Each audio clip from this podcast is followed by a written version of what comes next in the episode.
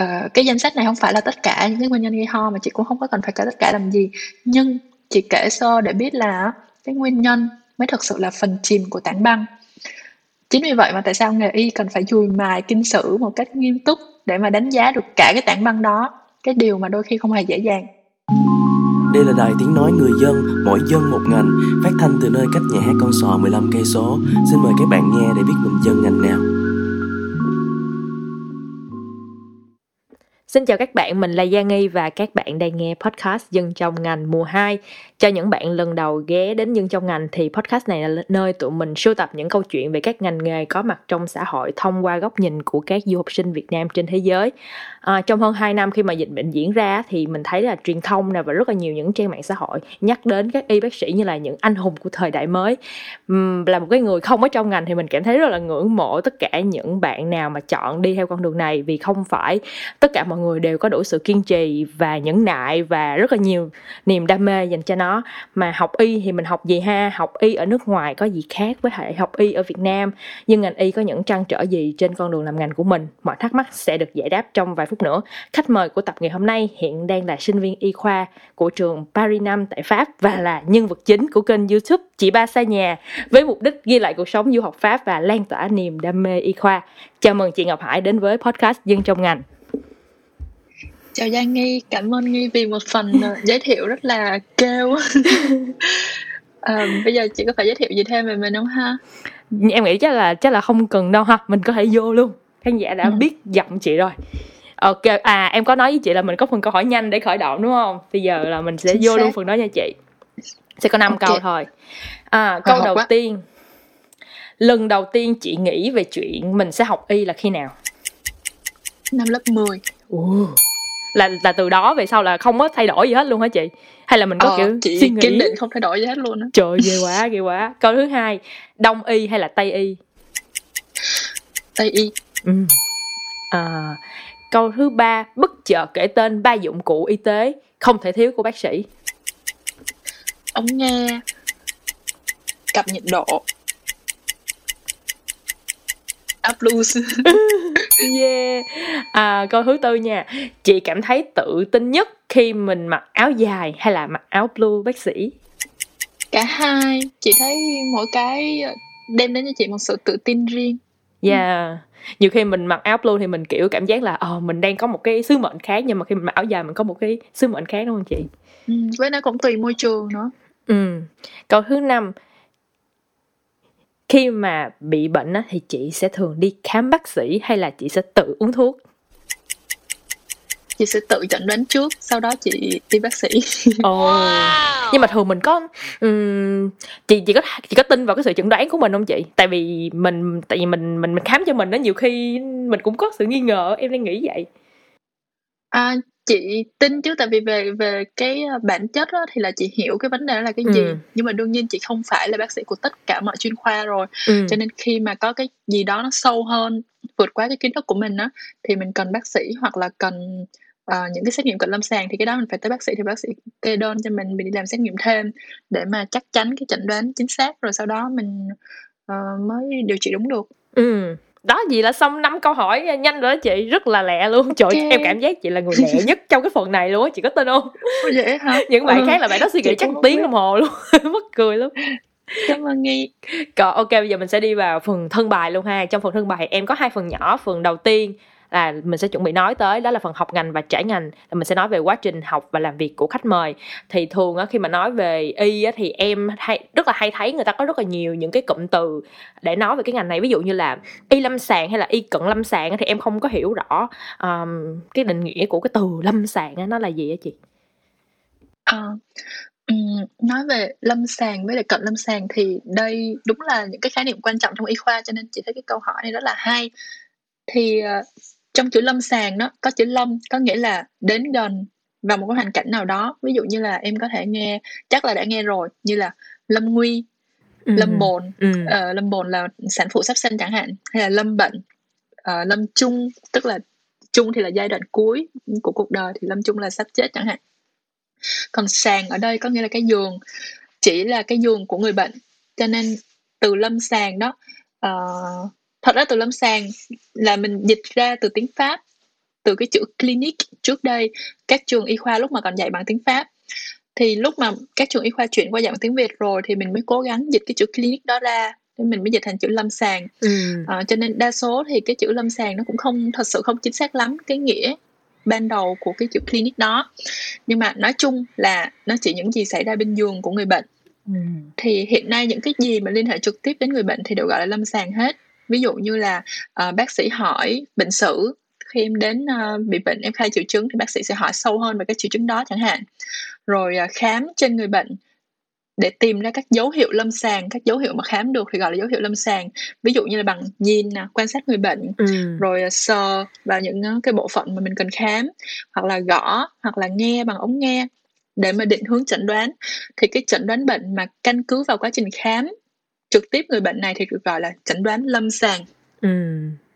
rồi còn cái khái niệm thứ hai là cận lâm sàng đó thì nó uh, nói chung là để hỗ trợ đưa ra một cái chẩn đoán xác định và loại trừ các cái chẩn đoán phân biệt tức là những chẩn đoán khác mà có triệu chứng giống giống như cái triệu chứng của người bệnh khi mà đến khám bệnh đó thì cận lâm sàng thường là những xét nghiệm nè hoặc là uh, những cái chẩn đoán hình ảnh ví dụ như uh, để cho gần gũi thì em có thể nghe xét nghiệm máu uh, ừ. xét nghiệm nước tiểu lấy đàm nhớt để uh, tìm có vi trùng hay không siêu âm bụng x quang phổi hay là MRI não hay là nội soi tất cả những cái đó gọi chung là khía cạnh cận lâm sàng tóm lại là những phương tiện để mà tìm hiểu thêm về bệnh nhân à ok ok em ừ. có thể hình dung được rồi còn khi ờ. mà người ta nói về bác sĩ nội khoa và bác sĩ ngoại khoa thì cái cái sự khác nhau đó là cái gì hả chị um, nó khác nhau về cơ bản đó là về cái hình thức chữa bệnh.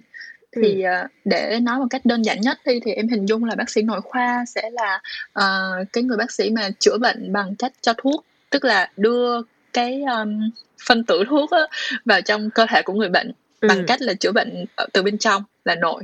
Còn bác sĩ ngoại khoa là từ các can thiệp từ bên ngoài ví dụ như là mổ xẻ nè oh, okay. đó thì gọi bác sĩ ngoại khoa à, ví dụ như nội khoa mình có một số chuyên ngành như là nội tim mạch nè nội ừ. hô hấp uh, nội tiết dị ứng miễn dịch cũng là nội khoa hay là nội nhi nội thần kinh tâm thần vân vân còn ngoại khoa thì có thể có ngoại tiêu hóa nè ngoại nhi chấn thương chỉnh hình những ừ. cái cần can thiệp phẫu thuật để mà chữa được bệnh uh, ngoại thần kinh ngoại lồng ngực hay là phẫu thuật ờ. mạch máu Đó chị hy vọng là nó sẽ đã rõ hơn một phần yeah. nào kiểu như là cái, cái gì cái gì mà mình dùng thuốc mà đưa vào người mình thì thì nó là kiểu nội khoa còn cái gì mà kiểu phẫu thuật ở bên ngoài thì là ngoại khoa.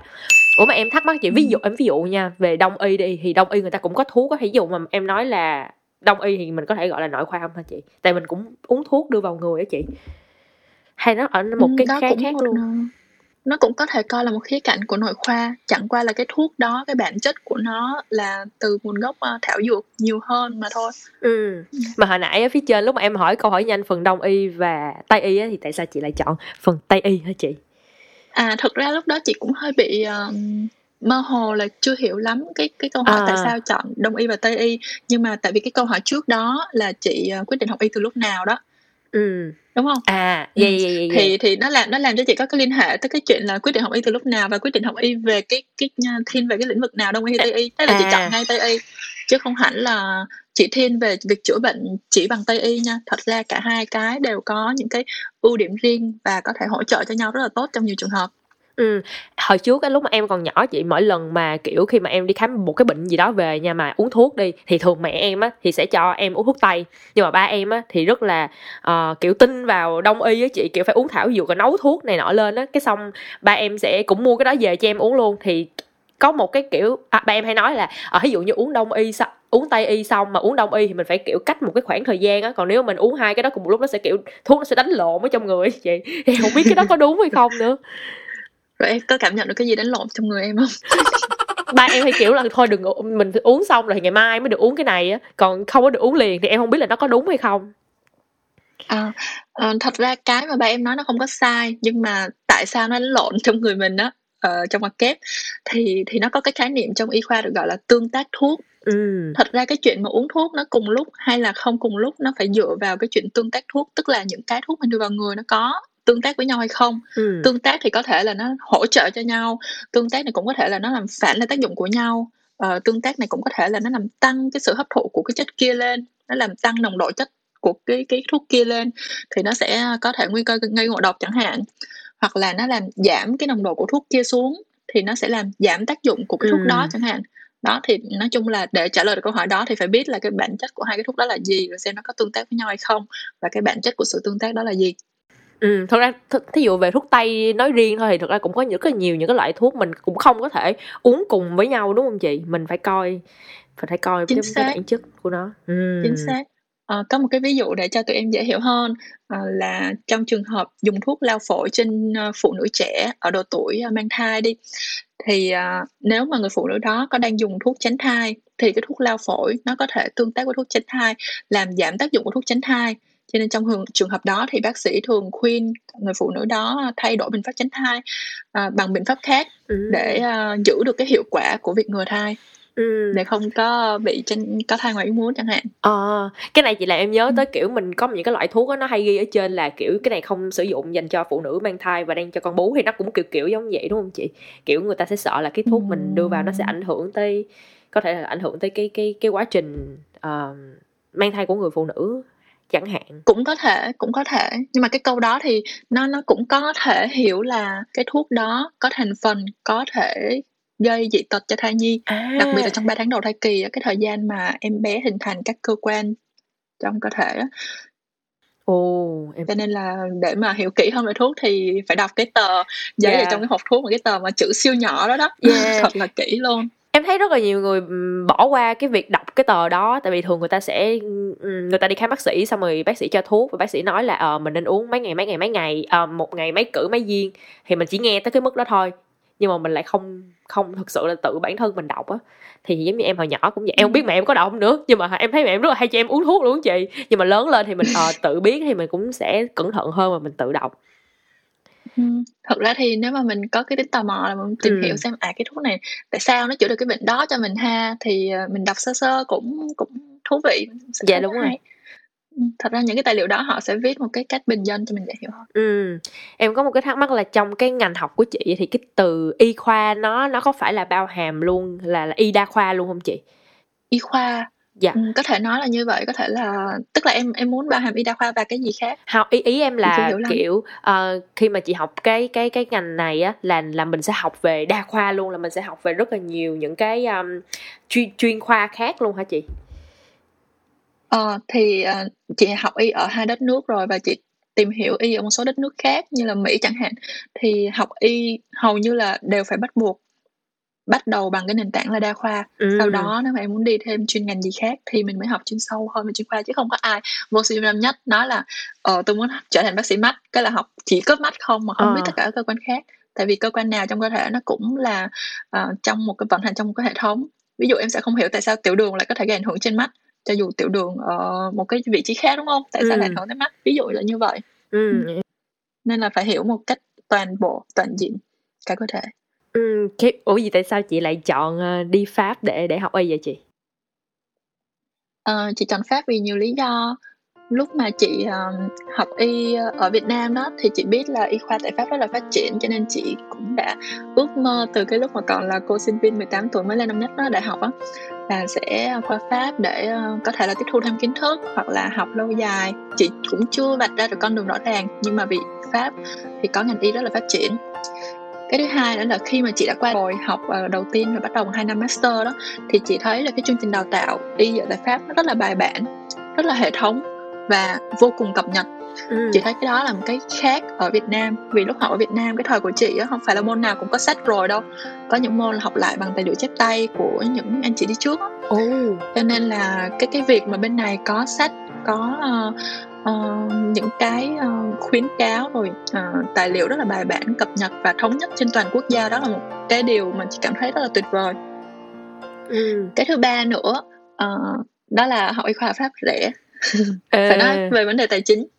So với Mỹ hoặc là so với nhiều nước khác thì học y khoa ở Pháp rất là rẻ tại vì chương trình y ở Pháp đó, thì được đào tạo chỉ trong những trường công lập thôi.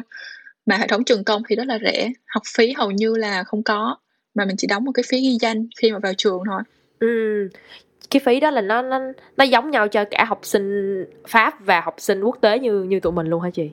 Chính xác, nó giống nhau cho cả học sinh Pháp và học sinh quốc tế và nó giống nhau cho học sinh công lập học bất kỳ ngành gì. Tức là em học ngành y hay em học ngành kỹ sư nhưng nếu đó là trường công lập thì nó chung một phí cho toàn đất nước. Ồ, không có ơi. không có sự khác biệt khi mà em học y. Đã quá vậy. Rồi cái uh, cái lý do thứ tư cái lý do thứ tư khi mà chị uh, thích học y ở pháp hơn khi mà đã trải nghiệm cái việc thực tập và uh, quen với cái hệ thống y tế bên này đó thì chị thấy là ở pháp cái chế độ đãi ngộ cho nhân viên y tế rất là tốt và có một cái luật để bảo vệ nhân viên y tế có một bộ luật rõ ràng cho nên là khi làm việc đó mọi thứ nó rất là rõ ràng yeah.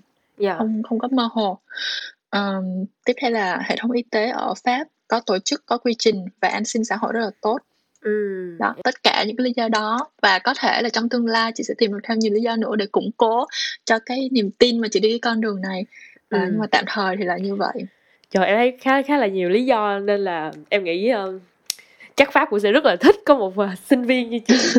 Em, em thấy ờ, thật ra chị cũng không chị à, em nói đi không, em em chỉ thấy khá là bất ngờ về cái chuyện chị nói học phí cho sinh viên y khoa ở pháp nó rất là rẻ tại vì em cũng ừ. nghe rất là nhiều một vài bạn bạn em học uh, học y tá thì bạn đó cũng có làm việc với những uh, bác sĩ á thì bạn đó nói là những cái bác sĩ mà là sinh viên quốc tế như tụi mình á là kiểu phải trả một cái khoản tiền rất là lớn luôn á mặc dù là tụi em khi mà học những ngành khác là đã phải trả rất là nhiều rồi mà y á còn còn trả nhiều hơn như vậy luôn nên có rất là nhiều người nói là nếu mà sang úc mà để học y á là nhà phải cực kỳ có điều kiện luôn và học là phải học vì đam mê luôn á tại vì lúc mà học mình cũng không có đủ thời gian để mình đi làm thêm này kia thì gia đình là phải ừ. hỗ trợ cực kỳ nhiều luôn để học được cái ừ. ngành này chị cũng không rành về ngành y bên Úc á, nhưng mà, chị có một đứa em học về ngành công nghệ y sinh, nó cũng hơi hơi gần cái hơi hướng, về khoa học. Thì, ờ, em đó là người Việt Nam thì em em cũng phải đóng tiền cao hơn rất là nhiều so với sinh viên, ơ, bản xứ. Nên chị thấy là ở Úc chắc là họ có một cái chế độ, ừm, học phí khác đối với sinh viên nước ngoài, đúng không Nhưng mà ở. Dạ. Pháp thì không không có chế độ đó nên chị thấy cái điều này là cực kỳ tốt. Tại Pháp là họ rất là um, khích lệ giáo dục cho dù là sinh viên nước ngoài họ rất là mở cửa trong cái vấn đề này. Thích quá. Trời em em không không em không nghĩ tới pháp. Trước đó khi mà đi du học ủa mà chị có cần phải học tiếng pháp để để mình uh, học trong uh, ngành này không chị? Hay mình học bằng tiếng anh hay có chị? có tại vì uh, học y ở pháp là hoàn toàn bằng tiếng pháp. Ừ. uh, đương nhiên cái yêu cầu biết tiếng anh là ở tất cả mọi nước rồi cho dù em học ngành gì hoặc là em ở bất kỳ nước nào cũng phải biết tiếng anh nhưng mà học y tại Pháp thì khi mà mình thực hành lâm sàng đó thì mình dùng tiếng Pháp hết. Ừ. uh, tiếng Anh vẫn cần để mình đọc tài liệu để trau dồi và để uh, tham gia các hội thảo và um, giao tiếp với bệnh nhân nước ngoài. Có thể là bệnh nhân nói tiếng Anh hoặc bệnh nhân không nói uh, tiếng Anh cũng không nói tiếng Pháp mà nói tiếng nào khác chẳng hạn.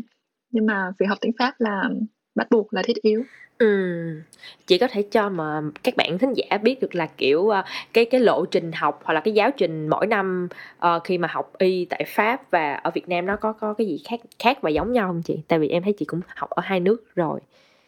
Ừm, chị thấy là về nhìn chung về cơ bản trong 3 năm đầu tiên thì, à, học y ở Pháp và ở Việt Nam nó khá là giống nhau.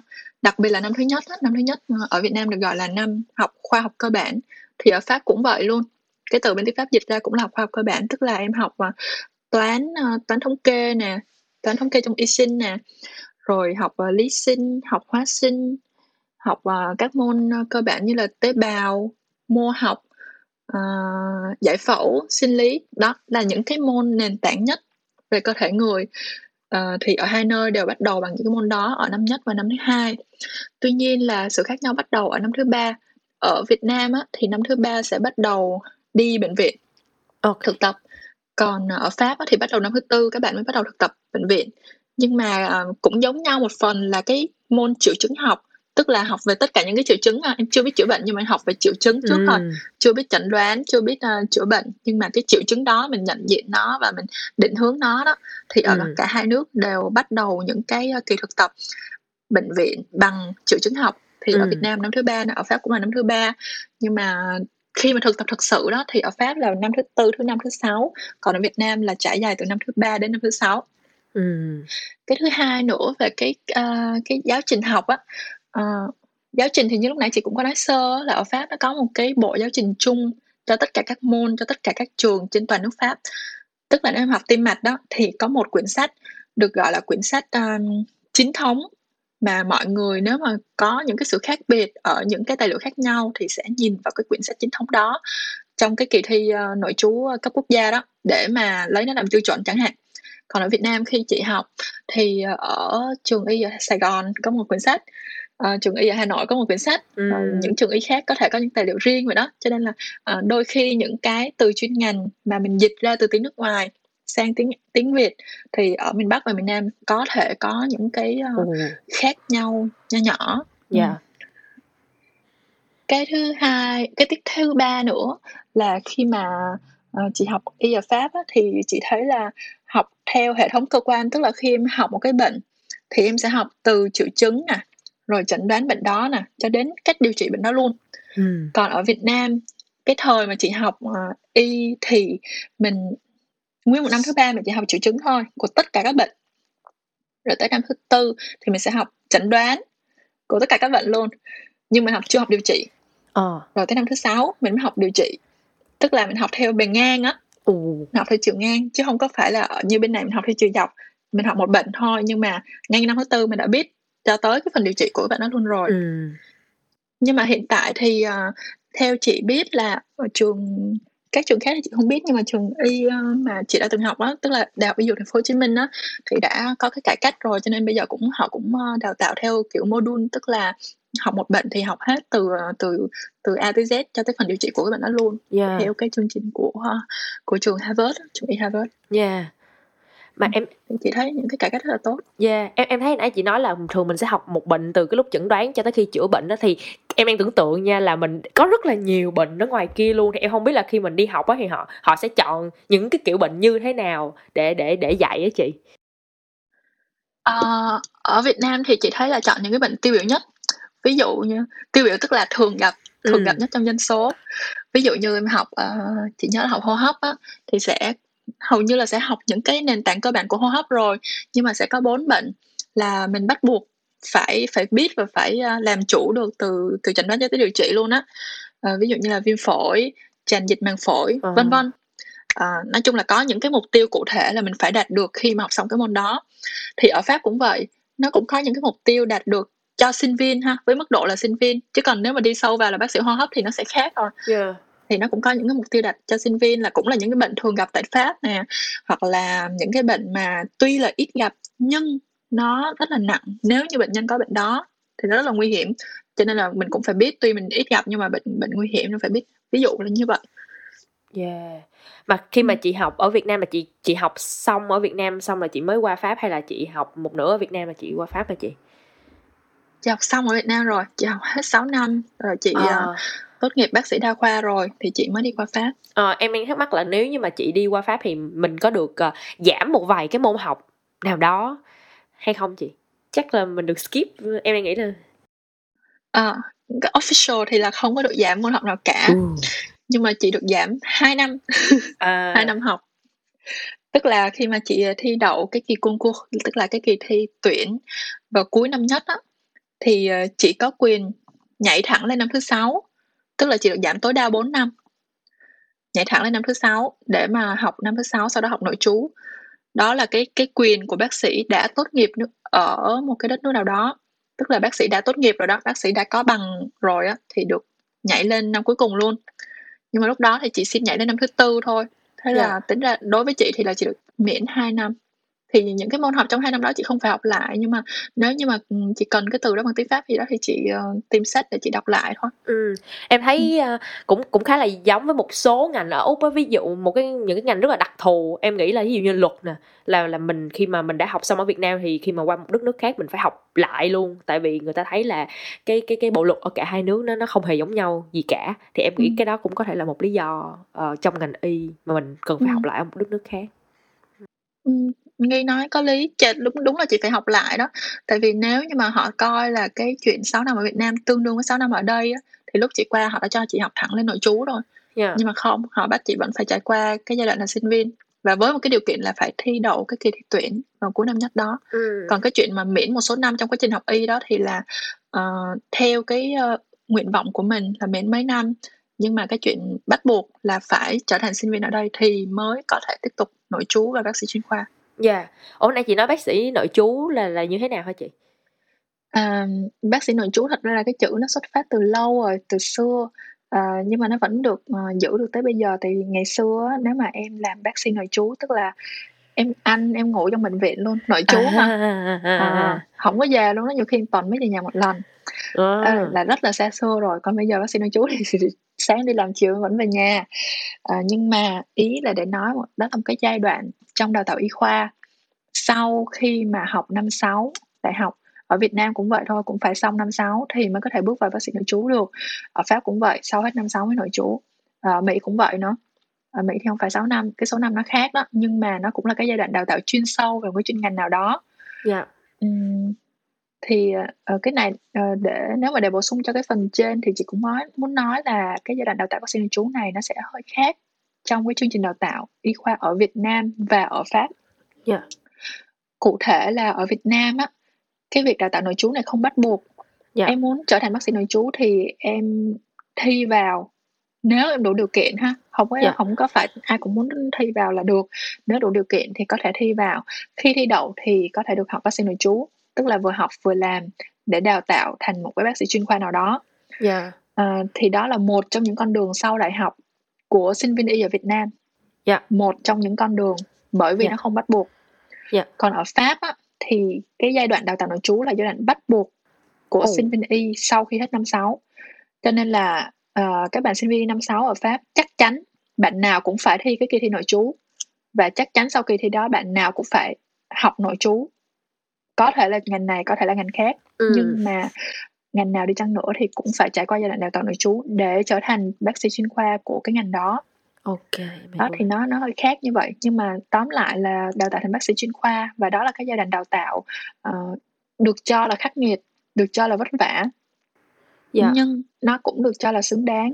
Dạ. Tại vì, à, qua cái giai đoạn trú đó thì thường là tay nghề của mình, ờ, có thể nói là khá vững vàng để có thể bắt đầu hành nghề trong cái chuyên môn đó rồi.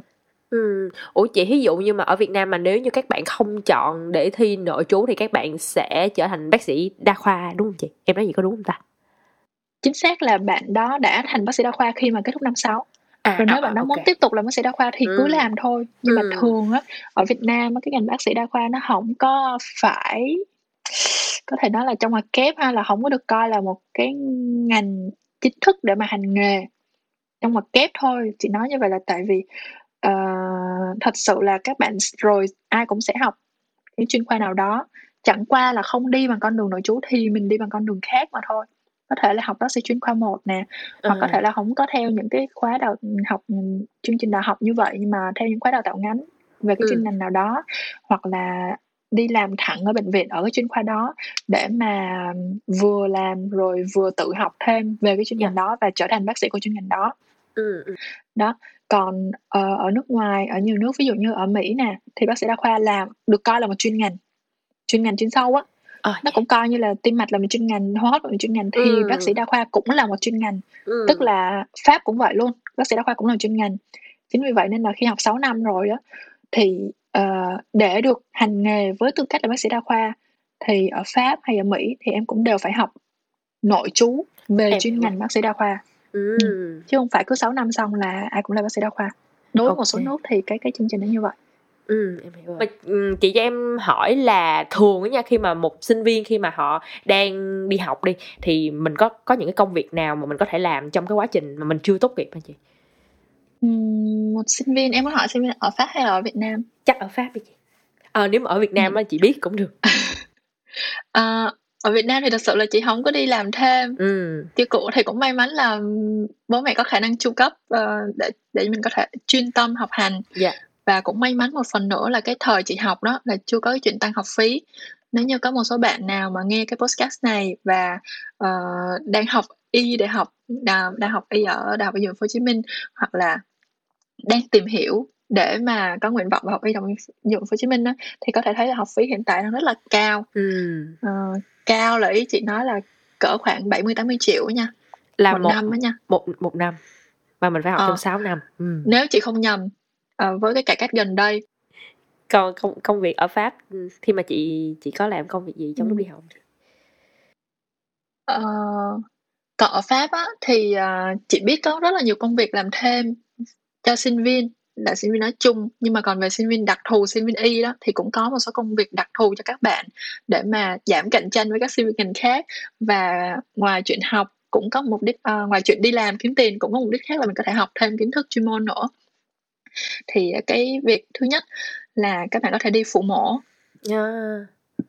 đặc biệt là với những bạn mà thích uh, sau này sẽ trở thành bác sĩ ngoại khoa đó thì các bạn có thể đi uh, phụ mổ tức là xin các cái uh, thầy bác sĩ ngoại khoa để mình vào uh, phòng mổ của họ mình giúp họ ví dụ như là tiếp liệu tiếp liệu tức là mình đưa dụng cụ cho bác sĩ trong quá trình bác sĩ mổ đó mình yeah. Dạ. mình đứng mình làm thư ký mổ đó đó cũng là một một ngành thú vị nè. Nếu như mà mình muốn tìm hiểu thêm về ngoại khoa để xem mình có hợp với cái ngành này không sau này uh, mình uh, đi cái ngành này mình cũng có một chút kinh nghiệm tích lũy yeah. từ hồi sinh viên chẳng hạn. Ừ. rồi uh, thứ hai nữa là các bạn có thể làm thư ký y khoa. Cái này thì chị thấy hơi khác ở Việt Nam. Không biết là bây giờ uh, ở Việt Nam các bạn sinh viên có làm thư ký y khoa chưa? Nhưng mà ở Pháp thì chị thấy uh, rất là nhiều sinh viên y đi làm thư ký y khoa. Cụ thể là mình sẽ uh, trực điện thoại ở một cái uh, trung tâm uh, khám sức khỏe nào đó. Uh. rồi mình nhận đặt lịch hẹn. Ừ. khi mà bệnh nhân gọi điện thoại đến rồi mình hủy lịch hẹn mình thay đổi lịch hẹn vân vân. Hoặc là mình là thư ký của một bác sĩ nào đó lúc mà bác sĩ khám bệnh thì mình đánh máy chẳng hạn. Ừ. đó. Gọi chung là thư ký y khoa làm một số công việc hành chính như vậy rồi à, ngoài ra thì à, công việc thứ ba mà các bạn có thể làm khi mà làm sinh viên y ở Pháp để mà kiếm thêm thu nhập đó là trực điện thoại SAMU. À, tức là mình trực điện thoại cấp cứu.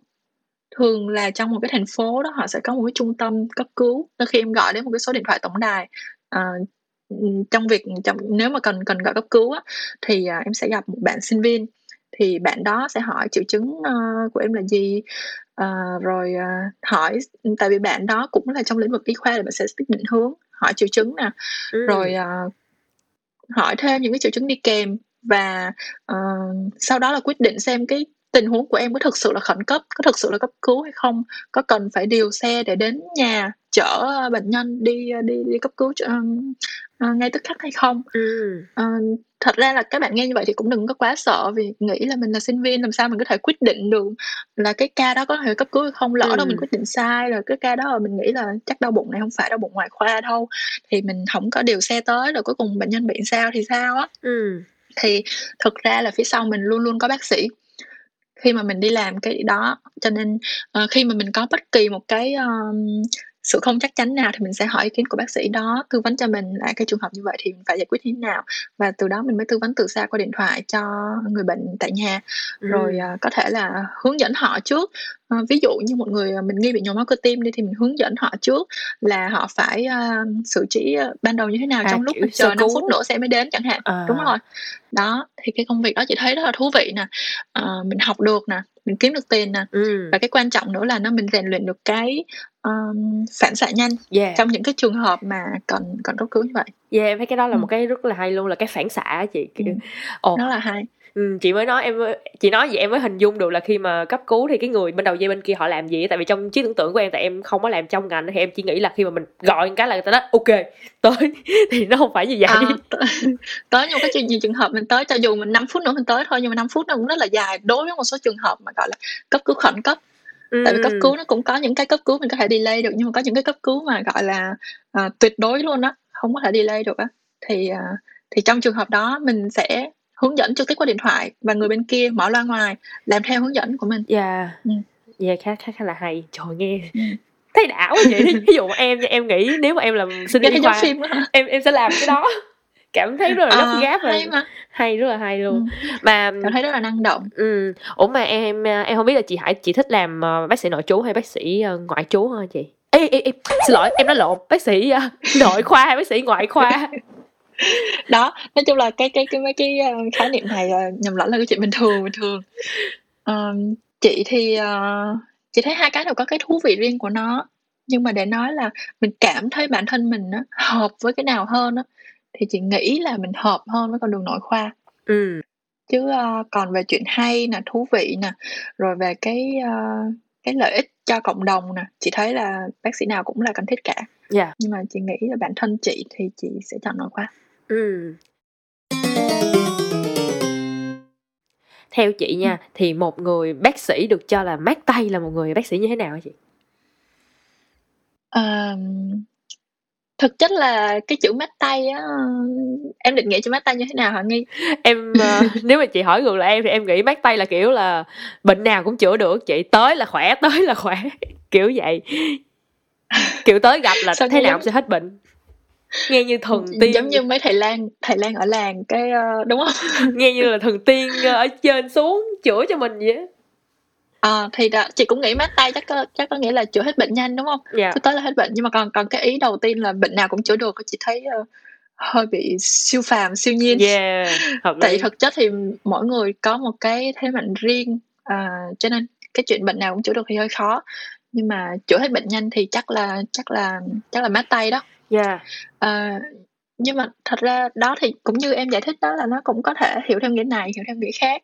Và chị cũng cảm thấy như vậy cho nên chị thấy cái khái niệm mát tay này nó rất là tương đối. Yeah à, chị ví dụ đi. Dạ. cái ví dụ là sẽ dễ hiểu nhất tại vì nó không có cái định nghĩa nào cho cái chữ này cả. Dạ. nên ví dụ câu chuyện hai người bác sĩ. Một người bác sĩ A à, tên là Hải. Là chị. Tên là Ngọc Hải à, bây giờ bệnh nhân bị ho hai ngày nay rồi đến đến khám bác sĩ Hải. Rồi bác sĩ Hải thấy bệnh nhân ho rồi bác sĩ Hải cũng cố khám rồi nghe phổi rồi tìm triệu chứng nặng. Thấy không có triệu chứng nặng thì à, định hướng chẩn đoán rồi à, cho à, điều trị ban đầu theo cái hướng mà mình nghĩ. Thì à, bác sĩ Hải ra chẩn đoán là bị à, viêm họng do virus. Dạ.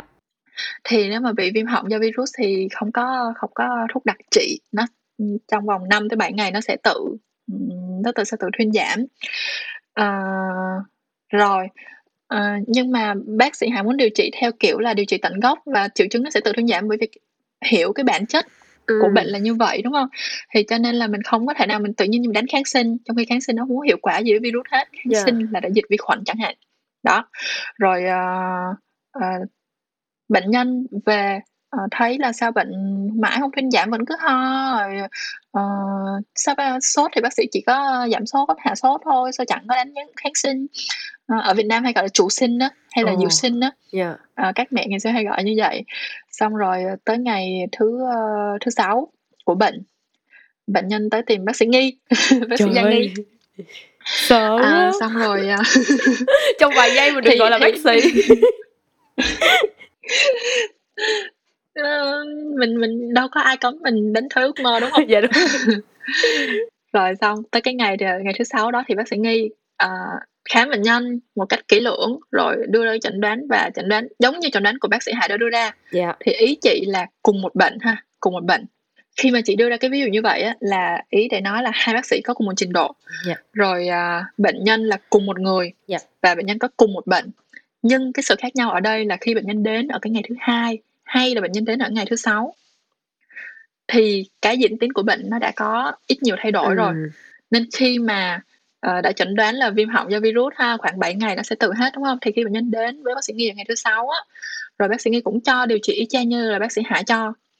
Thì tới ngày hôm sau về bệnh nhân là ngày thứ bảy bệnh nhân thấy hết bệnh Dạ. thì bệnh nhân nói bác sĩ nghi mát tay của bác sĩ Hải chữa hoài chẳng hết ho ho hoài nhưng mà sao bác sĩ nghi uh, chữa một cái là hôm sau hết hết bệnh liền đó Ừ. mát tay mát tay như vậy cho nên thật ra khái niệm rất là tương đối mình Dạ. phải coi cái cái tình huống nó như thế nào nữa dạ và cái cái thứ hai nữa là chị nghĩ cái tâm lý của người bệnh nó cũng ảnh hưởng rất Dạ. là nhiều cái cái chuyện là họ đánh giá một cái bác sĩ là mát tay hay là không mát tay. Ừ. hợp lý hợp lý hợp lý. Nhiều khi ờ, nhiều khi họ chỉ nhìn cái học hàm học vị của bác sĩ thôi. Họ thấy là ờ, tiến sư giáo sĩ à, lỗi, tiến sư bác sĩ. Tiến sư bác sĩ hay là ờ, phó giáo sư bác sĩ hay là giáo sư bác sĩ đi. Thì tự nhiên họ cảm thấy Yeah. là họ tin tưởng hơn. Thì trong trong điều trị bệnh á lúc nào nó cũng có một cái phần yếu tố là yếu tố ờ, tâm lý đó. Dạ. Cho nên là cái sự tin tưởng hơn nó cũng sẽ dẫn đến cái sự ờ, tuân thủ điều trị tốt hơn. Rồi thì ờ, bệnh nhân sẽ ờ, mau hết bệnh hơn chẳng hạn. Ừ. đó. Yeah hợp lý. Em thấy cái cái cái tâm lý nó nó nó nó- nó khá là quan trọng. Nhiều khi người ta hay nói là tâm bệnh đó chứ không phải là bệnh để phải uống thuốc nữa. Ừ, có những cái bệnh thì là tâm bệnh Ừ, em em em không biết là chị có ha, quan tâm tới cái vấn đề này không? Mà là mấy bữa trước em có đọc được mấy cái giống như là placebo effect á chị kiểu dịch ra tiếng Việt sẽ là hiệu ứng giả dược á chị. Thì khi mà em đọc thì em thấy có một những cái khá là bất ngờ. Ví dụ như là người ta sẽ uh, ví dụ như có hai bệnh nhân đi ha làm thí nghiệm hai bệnh nhân một bệnh nhân thì người ta sẽ cho uống cái thuốc đó chữa cái bệnh đó. Nhưng mà cái người thứ hai thì uh, cũng uống cái thuốc nhưng mà cái thuốc đó không hề chữa cái bệnh đó. Nhưng mà nói là ừ cái thuốc này chữa bệnh đó. Thì khi mà kết quả đưa ra thì cả hai người này đều khỏi. Thì em không biết là với quan điểm của chị thì chị thấy cái cái hiệu ứng này nó nó, nó như thế nào á chị? Nó có kiểu áp dụng được cho tất cả các loại bệnh hay không? À, cái quan điểm này nó thật sự là một cái khái niệm lại rất là tương đối nữa. Dạ. Yeah. à, và nó là một cái khái niệm có thật trong y khoa trong y văn người ta đã ghi ra rồi là nó là chắc chắn có thật. Nó cũng dựa trên cơ sở khoa học chứ không phải là một cái một cái sự sáng tác gì cả. Nhưng mà để nói là cái cái placebo nó có thể chữa bệnh được hay không đó thì em phải nói cho chị đó là bệnh gì yes. đó đó là lý do tại sao chị nói rất là tương đối trong mỗi một hoàn cảnh chị ví dụ như là uh, bệnh nhân bị mất ngủ đi nhưng mà mất ngủ vì cái lý do là uh, lo lắng stress ừ. uh, mấy ngày nữa uh, thi rồi giờ học bài chưa xong ví dụ như vậy cho nó yeah. đơn giản cho dễ hiểu đó thì khi mà mình có một cái thuốc uh, gọi là hiệu ứng giả dược nhưng mình không biết mình nghĩ là à thuốc này chữa mất ngủ cái tay mình uống vô mình cảm thấy yên tâm hơn rồi ừ. uh, uống vô chắc là yên tâm hơn rồi để ngủ tốt hơn bữa sau rồi uh, thi cũng sẽ tốt hơn tại mình ngủ được thì mình ôn bài tốt vậy đó yeah. Dạ. thì tự nhiên mình ngủ được nhưng mà trong một cái tình huống khác ví dụ như là à, bệnh nhân bị viêm ruột thừa hay là bị tắc ruột ừ. đó là một cái cấp cứu ngoại khoa thì không có cái uh, giả dược nào mà có thể làm thể làm cái ruột ngưng ngưng tắc được đó bây giờ phải đi mổ thôi phải đi mổ thôi đó cho nên là nó có cái cái cái khái niệm đó nó tồn tại nhưng mà nó khi nào thì nó đúng khi nào nó hợp lý thì phải dựa rất là nhiều vào tình huống yeah. và và và còn phụ thuộc vào người bệnh nữa mỗi yeah. người bệnh là một cái cá thể khác nhau dạ yeah, giống như em em thấy bạn ừ. em nhiều khi mình hay giống như sao ta dụ như bạn em á bạn em là sẽ rất là tắm xong rồi mới đi ngủ. Bạn đó nói là tắm xong đi ngủ ngon hơn. Cái sao em nói là không tao thấy là hả phải đi ngủ xong mới tắm nó mới đã. Thì, thì, thì giống như nó quay lại cái chuyện là mỗi người nó có một cái niềm tin khác nhau nên là mình sẽ mang tới những cái kết quả khác nhau vậy đó. Em thấy lạ là kiểu trong trong y khoa đó lại có tức là người ta áp dụng cái đó vào trong việc khám chữa bệnh luôn em thấy cũng khá là lạ.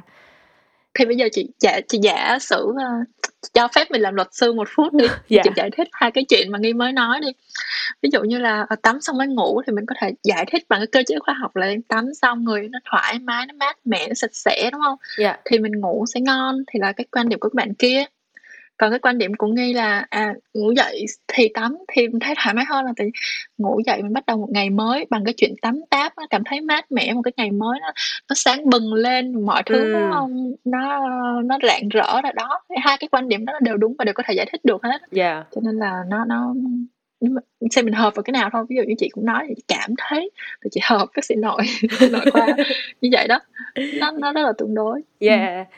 em thấy là em có xem kênh youtube của chị em có th- có coi một cái video là chị uh, um, chia sẻ về cái quá trình mà chị đi chích dạo là chích chích vaccine cho cho cho mọi người ở pháp đúng không chị?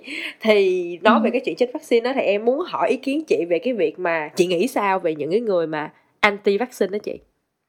Uh, chị có thể hỏi em chút được không? Dạ được. tuy là podcast này là để phỏng vấn chị nhưng mà được. em em nghĩ sao về những người chống đối vaccine? Trời ơi chị là khách mời đầu tiên hỏi ngược lại em. Um, sao ta? Em thấy um, thật ra em có hai luồng suy nghĩ nha. Cái luồng suy nghĩ đầu tiên thì em cũng thấy là uh, cái đó là cơ thể của họ thì họ có quyền quyết định uh, là họ muốn đưa cái ừ. chất đó vào người hay không. Còn cái luồng suy nghĩ thứ ừ. hai á, là đôi khi mình chích nó nó cũng là cũng là giúp đỡ cho cộng đồng nữa. Em không biết phải không nhưng mà em nghĩ vậy. Ví dụ em chỉ ví dụ thì là mình không chích đi cái tự nhiên mình sẽ dễ bị dính cái covid đó vào người hơn. Và khi mình dính nó vào người thì mình vô tình mình đem về nhà cho người này người kia ở nhà mình. Kiểu như vậy nhưng mà nếu mình chích thì mình vẫn có khả năng bị nhưng mà cái khả năng đó nó sẽ thấp hơn á. Thì em em nghĩ như vậy. Ừ. rồi một câu hỏi riêng tư hơn là nghi đã chích vaccine chưa?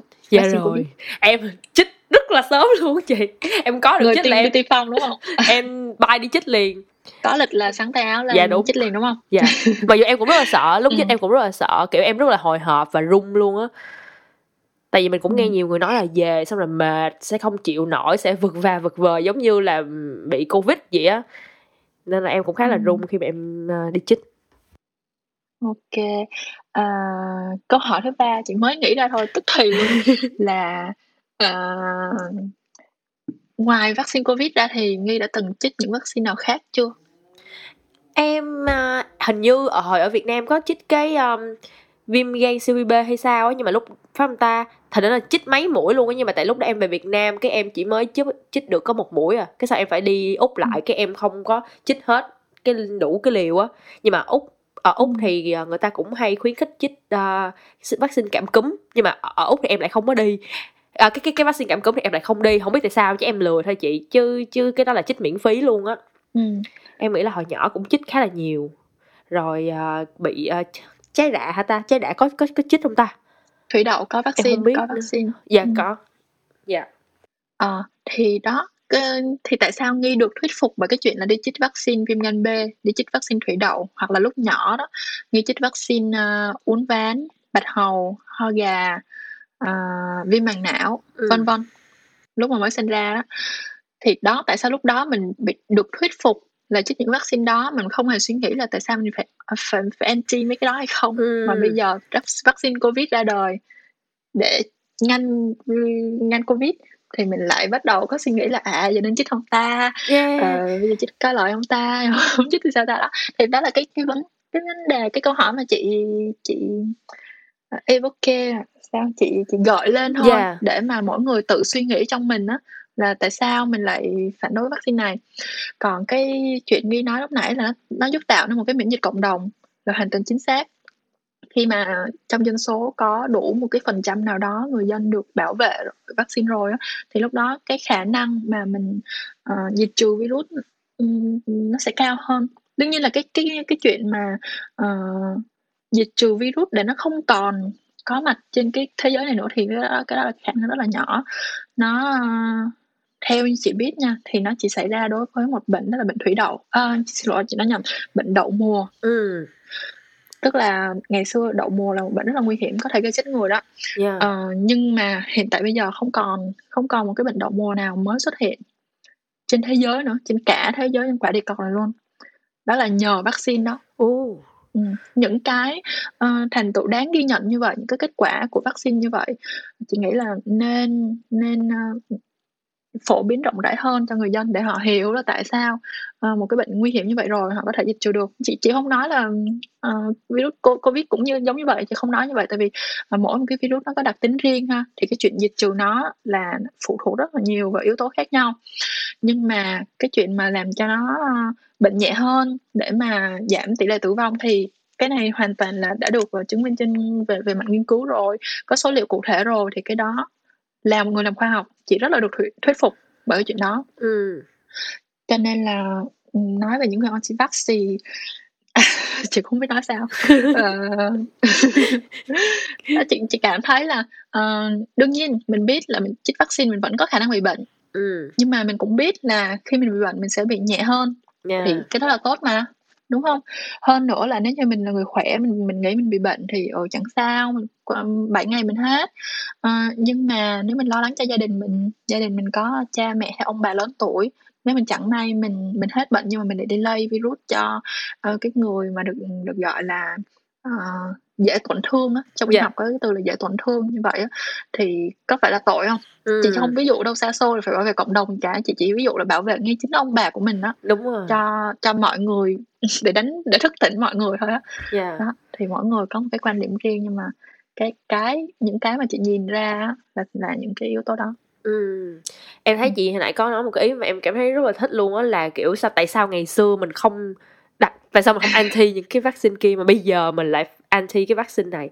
Em cảm giác như Ờ. có thể là do um, bây giờ mình được tiếp xúc với rất là nhiều thông tin rồi truyền thông rồi này kia nên là có nhiều cái thuyết âm mưu á vậy đó nó tiêm vào đầu người ta thì tự nhiên không hiểu bằng một cái lý do nào đó mà người ta lại tin vào cái thuyết âm mưu kia hơn là tin khoa học chẳng hạn. Còn ngày xưa thì chắc mình bận lo chiến tranh nên mình bận lo kiếm tiền cơm áo gạo tiền mình không có thời gian để mình nghĩ về cái đó chẳng hạn Ừm, nghe nói như vậy thì chị nghĩ tới một cái sự, ờ, độc lập, như mình Ừm. nói là mình có quyền quyết định cái gì đi vào cơ thể mình, đúng hông? Dạ. Đó, và vì cái cái tính dân chủ nó là quá cao rồi, nhưng mà mình phải lý trí, mình suy nghĩ là mình có quyền, nhưng mà cái gì nó là tốt cho mình và tốt cho mọi người, tại vì mình sống hông có sống một mình, mình sống trong một cộng đồng. Yeah. Thì mình coi cái nào hợp lý thì mình làm thôi. Còn còn cái chuyện mà mọi người sợ đi chích rồi về thì sốt nè, rồi về sợ triệu chứng giống như nhiễm Covid nè, thì thật ra á, ờ, hông biết Nghi có có có anh chị hay có c có con rồi thì ở xung quanh mình có em bé, mình thấy mấy em bé đi chích xong mấy em bé về cũng sốt 1-2 ngày, đúng hông? Dạ. Nhưng mà cái đó là cái cái phản ứng để mình biết là, à, hệ miễn dịch của cơ thể mình đã được kích thích rồi để mình tạo ra kháng Ừm. thể để mình chống lại con đó, chứ chứ nó hông phải là một cái gì đó đáng sợ như là một cái cơn bệnh cả. Đó là một cái, một cái chuyện nó hết sức là bình thường thôi. Ừm. Khi mà mình kích thích hệ miễn dịch để mà hệ miễn dịch bắt đầu học và sản xuất ra các kháng thể để tự bảo vệ mình Ừm. chống khỏi cái tác nhân gây bệnh đó. Yeah. Em, ơ, em với lại, ờ, bạn bạn cùng cùng phòng với em á, là rất là may mắn là tụi em chưa chưa có bị Covid một lần nào cả. Ừm. Thì bạn đó có nói với em là "Ê, có khi nào hai đứa mình bị rồi hông? Mà hai đứa mình hổng biết hông?" Thì em nghe cái này rất là mắc cười, thì em muốn hỏi chị là chị nghĩ sao về cái kiểu suy nghĩ đó? Nó nó có nó có khả năng nào xảy ra cái kiểu đó hông chị? Tại sao không? Ừ. Tại sao không? Chắc chắn là có khả năng xảy ra chuyện đó rồi, nhưng mà em bị bệnh ở dạng không triệu chứng, ở thể không Ừm. triệu chứng, cho nên, à, em hoàn toàn không có triệu chứng gì cả, nhưng mà em đã bị nhiễm con virus vào trong người. Và sau đó thì hệ miễn dịch của em cũng đã học cách để mà chống lại nó ở cái lần nhiễm Yeah. đó, nhưng mà nó không có không có dẫn đến triệu chứng gì cả, nó hoàn toàn có cái thể là thể không triệu chứng và thể Ồ. triệu chứng. Chính vì vậy nên chị mới cảm thấy cái chuyện nguy hiểm là cái chuyện mình bị bệnh mà mình không có triệu chứng, nên mình không biết. Mình không biết thì mình sẽ không có dùng các biện pháp phòng ngừa, mình không đeo khẩu trang khi mà mình ở nhà với gia đình, thế là mình vô tình nha, một cách vô tình lây cái virus đó cho ông bà mình chẳng hạn. Thì khi ông bà bị bệnh, ông bà yếu hơn thì ông bà có triệu chứng, ví dụ như vậy. Yeah. Đó, nên là cái chuyện hoàn toàn có thể. Ừm, nên là chị thấy là cái việc mình cái triệu chứng nó nó đưa ra ngoài nó vẫn tốt hơn cái việc mình mình không không có không có triệu chứng nào, đúng hông chị? Hông, chị hông so sánh là cái nào tốt hơn cái Ừm. nào cả. Chị chỉ muốn nói là, ờ, bệnh gì cũng vậy hết, ờ, Yeah. có những cái thì nó âm thầm, thầm lặng. Ừm, cái mà mình cần phải nâng cao đó là cái cái, cái cảnh giác của mình thôi. Yeah. Thì giữa trong cái thời buổi dịch bệnh như vậy thì không triệu chứng hay có triệu chứng thì, ờ, không triệu chứng thì tốt thôi cho cái người bệnh họ hổng có bị mệt, hông có bị gì cả, nhưng mà mình vẫn phải, ờ, nâng cao cảnh giác cho dù mình không có triệu chứng khi Yeah. mà mình tiếp xúc với những người, những cái đối tượng mà được cho là dễ tổn thương đó. Yeah. Em thấy Ừm. cái này nó cũng liên quan tới một cái câu chuyện là, kiểu như, khám khám bác sĩ tổng quát mỗi mỗi, a, 6 tháng hay mỗi 6 tháng một lần hả chị? Em thì thường hay, ờm, 1 năm em sẽ khám một lần, nhưng mà hình như có người cũng khuyên là 6 tháng. Thì em thấy là có rất là nhiều người người ta sợ đi khám bác sĩ, tại vì người ta sợ là "Trời ơi, bây giờ đi khám mình bệnh nó sẽ lòi ra, tui sợ lắm, sẽ không đi đâu, mà mãi không đi." Nhưng mà em á thì em là một cái đứa rất là sợ, em sợ chết chị, kiểu, em em sẽ đi, giờ có có gặp bệnh em cũng sẽ em sẽ đi á để, kiểu, lẹ lẹ mình có thể phát hiện được nó. Đối diện với bệnh, đúng hông? Yeah, đúng rồi. cho dù có chuyện gì thì em sẽ đối diện rồi, ờ, chống lại nó, còn hơn là em hổng biết rồi xong rồi, ờ, sau Yeah. đó bó tay, đúng hông? Dạ, đúng rồi, như chị nói là có những Ờ. bệnh nó rất âm thầm á, thì em cảm thấy nó rất là nguy hiểm. Ừm, ờ, thật ra nha, chị hỏi Nghi, nếu mà không khám mà em bị bệnh á, thì cái bệnh nó ở đó chứ nó đâu có mất đi đâu, đúng hông? Dạ, đúng rồi. Chỉ là không khám thì mình sẽ Không không biết biết nó tồn tại thôi. Ừm. Ừm, chính xác. Cho nên nếu mình biết có bệnh sớm thì mình bắt đầu chữa sớm, chị hoàn toàn đồng ý với quan điểm của Nghi. Ờ, tại vì á, có những cái bệnh chỉ cần chữa bằng cái sự thay đổi lối sống nếu mà phát hiện sớm. Cho nên là, ừm, mà sự thay đổi lối sống thì nó dễ hơn nhiều so với việc dùng thuốc hay là phải can thiệp, ờ, thuốc uống nè, thuốc tiêm nè, sự theo dõi nè, rồi, à, hàng tháng phải đi kiểm tra này, kiểm tra kia, làm test này, test kia, đúng hông? Ừm. Đó, ờ, ai cũng muốn bắt đầu bằng cái đơn giản hết á. Yeah. Còn, ờ, còn không còn không những cái bệnh đơn giản đó mình có thể nói một cái bệnh phức tạp hơn á, được coi là bệnh nan y bệnh hết thuốc chữa. Khi mà nói đến nan y Nghi nghĩ tới gì? Trời, em nghĩ tới ung thư thôi chị. Ai cũng nghĩ tới ung thư và đúng là cái bệnh mà, gọi là, ờ, trời kêu ai nấy dạ, đúng hông? Yeah. Đó, thì ngay cả cái bệnh là nan y, nan y có nghĩa là hết thuốc chữa rồi, ờ, trời kêu thì dạ thôi đó, như ung thư. Thì thật ra với cái sự phát triển vượt bậc của y học hiện nay á, thì có không ít ung thư là có thể chữa lành hoàn toàn Ừm. nếu được phát hiện ở giai đoạn sớm. Yeah. cái mà chữa lành hoàn toàn à, là theo định nghĩa của y khoa đó tức là trong vòng 5 năm sau khi phát hiện ung thư mà em không có bị tái phát nữa thì được cho là chữa lành hoàn toàn và thậm chí là người bệnh khi mà vượt qua được giai đoạn 5 năm đó thì cái tuổi thọ của họ được coi như là bằng cái tuổi thọ của cái người bình thường không có mang cái bệnh đó wow cho nên là uh, chị cảm thấy cái việc mà khám nó ra bệnh nhưng mà mình biết sớm mình bắt đầu chữa trị sớm mình điều chỉnh sớm uh, nếu như mình còn yêu đời yeah. thì thì thì cái đó hoàn toàn là tốt thôi vừa yeah. tốt cho bệnh nhân nè là ừ. cái đó là mình không bàn cãi rồi mà thứ hai là cũng là tốt cho bác sĩ nữa yeah. cái thứ ba là tốt cho cả hệ thống y tế nữa nó giảm được cái gánh nặng y tế rất là nhiều nếu như ai cũng vào ở cái giai đoạn cuối của bệnh hoặc vào những giai đoạn nặng đó, thì nó là thực sự là cái gánh nặng không chỉ cho bác sĩ mà cho y tá cho cả một cái hệ thống y tế cho nó kéo theo cả một cái sự theo dõi lâu dài và rất là nhiều thứ khác mm. Ừ. giống yeah. như ung thư mình nói đó mình phát hiện sớm nếu như đó là ung thư có tiên lượng tốt mình chữa sớm còn hơn là mình không khám không phát hiện ra rồi tới lúc mình phát hiện ra thì nó là giai đoạn đã di căn rồi ừ. cho nên cái chuyện mà khám sẽ ra bệnh thì chị thấy không khám thì bệnh nó cũng ở đó thôi à. yeah cái này ừ. là em nhớ tới một cái câu chuyện của của của người thân của một người bạn của em á là cái cái người đó là họ cũng bị uh, ung thư luôn nhưng mà rất là may mắn như nãy giờ chị em mình nói là họ cũng chẩn đoán sớm và chữa hết luôn nhưng mà không biết ừ. tại sao nha em em nghĩ là do cái lối sống của người đó họ họ cảm giác như là ờ tao hết được rồi nè. Nên là kiểu đó cũng là sự may mắn đúng không? Cái xong cái lối sống họ không có thay đổi họ vẫn như vậy chị. Rồi có có khi còn tệ hơn thế là bị cái bệnh đó thêm một lần nữa và à, đã qua đời. Thì em thấy rất rất là tiếc luôn á. Tại khi em nghĩ tới câu chuyện này em cảm thấy là sao mình mình lại như vậy á kiểu mình đã vượt qua một lần. Nhưng mà cũng đâu có nghĩa là mình sẽ ờ, vượt qua thêm được một lần nữa. Có đôi khi có những cái sự chủ quan uh, rất là nhỏ hàng ngày trong trong cuộc sống của mình luôn á. Ừ. uh, tại vì chị mình chị là bạn, uh, bản thân là bác sĩ cho nên chị rất là tò mò khi mà nghi nói như vậy. Chị muốn hỏi nếu đó không phải là một cái chuyện quá riêng tư là cái ung thư em nói là ung thư gì? Em em cũng không rõ nữa em chỉ tại vì cái này một người bạn kể cho em nghe mà rất là rất là lâu rồi. Uhm, có thể là em sẽ hỏi lại và em sẽ um, nói cho chị nghe chẳng hạn. Bây giờ thì em không không nhớ rõ lắm là, là, là ung thư gì những cái tình huống như vậy thì mình cũng không thể nào nói trước được là nó có thể xảy ra hay không và mình cũng không thể nói trước được là nếu người đó duy trì cái lối sống lành mạnh thì yeah. nó sẽ không quay trở lại mm. tại vì uh, có nhiều cái bệnh ngay cả trong ung thư họ cũng có thể tìm ra những cái yếu tố gọi là yếu tố trong gen đó uh, không hẳn là do lối sống ảnh hưởng tại vì đâu phải à. ai sống xa đọa yeah, nói, yeah, yeah. nói chung là anh anh uống ờ, tầm bậy tầm bạ thì cũng bị ung thư đó ừ. phải đó. Có những người ăn uống cả đời rất là rất là lành mạnh nhưng mà rồi cũng ung thư. Uh, nói chung là rất là nhiều yếu tố và và mỗi một cái ung thư là nó có một cái uh, đặc tính khác nhau. Ý chị nói là ung thư của mỗi cơ quan đó, nó có một đặc tính khác nhau nữa. Cho nên là uh, một cái ví dụ như vậy thì chị không thể nào nói là cái người đó là như nào nào cả. Nhưng mà uh, cái khái niệm này thì mình phải coi lại cái tình huống nó cụ thể như thế nào. Dạ yeah, em hiểu uh, rồi. nhưng mà thật sự chị rất là tiếc khi mà nghe câu chuyện đó. Dạ yeah.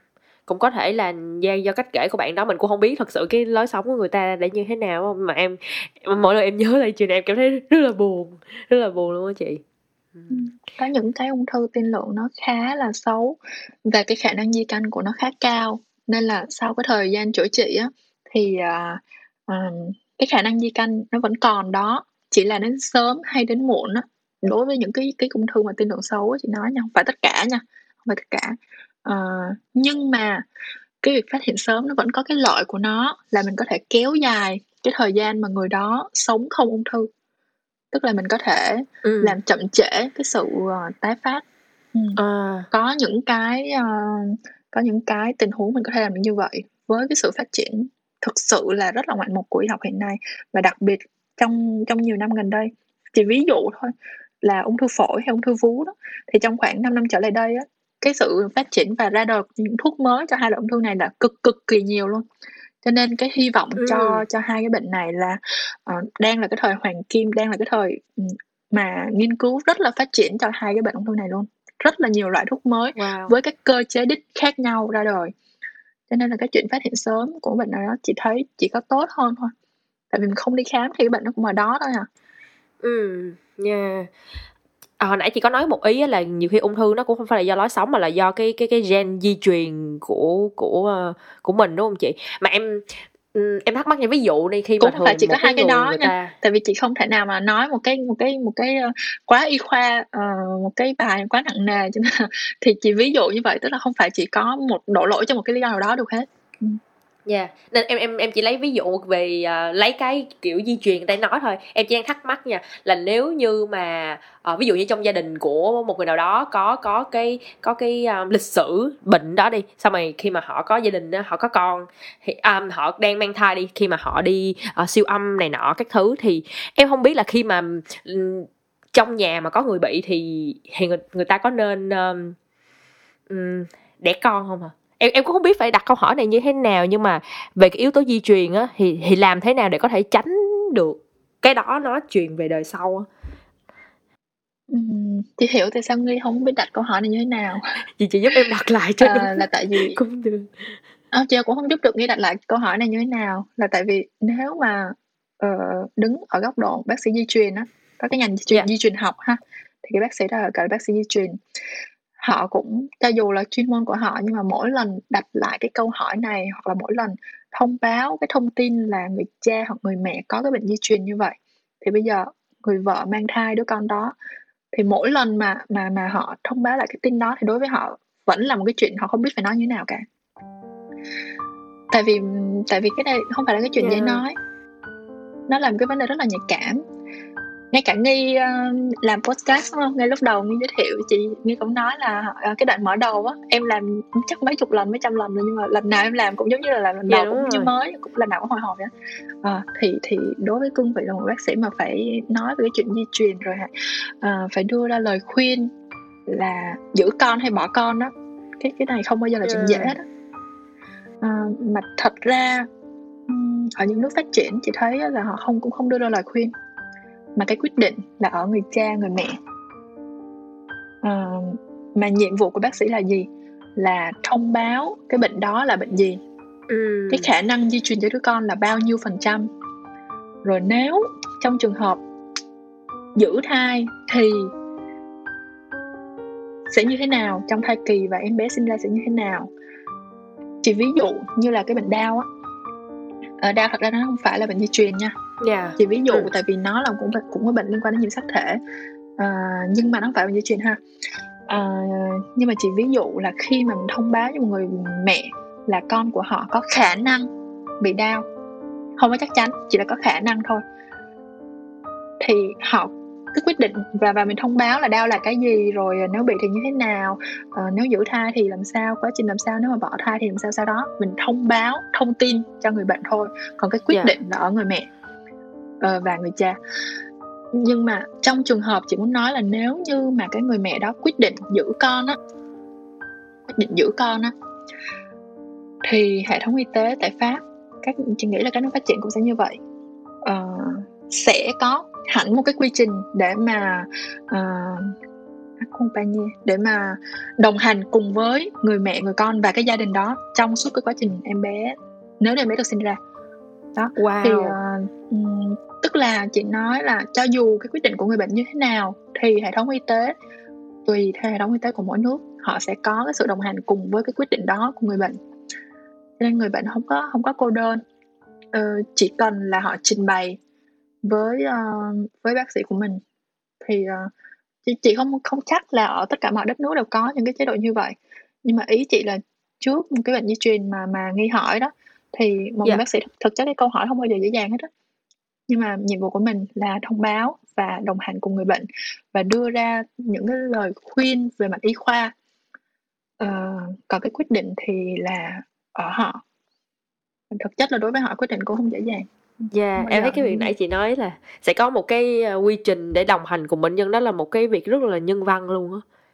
Chính thấy xác. Chị kiểu... thấy rất là nhân văn. Nên một trong những lý do mà chị ờ, chị đã nói ở trên á, cái hệ thống y tế của Pháp nó rõ ràng, an sinh xã hội nó tốt, nó phát triển và và những những cái khía cạnh nhân văn thì không thể không không không thể nào mà uh, ngừng ca tụng. Dạ, yeah, hay quá. Và bây giờ mình đã kết thúc phần 1 Trời ơi dài quá đi. Đã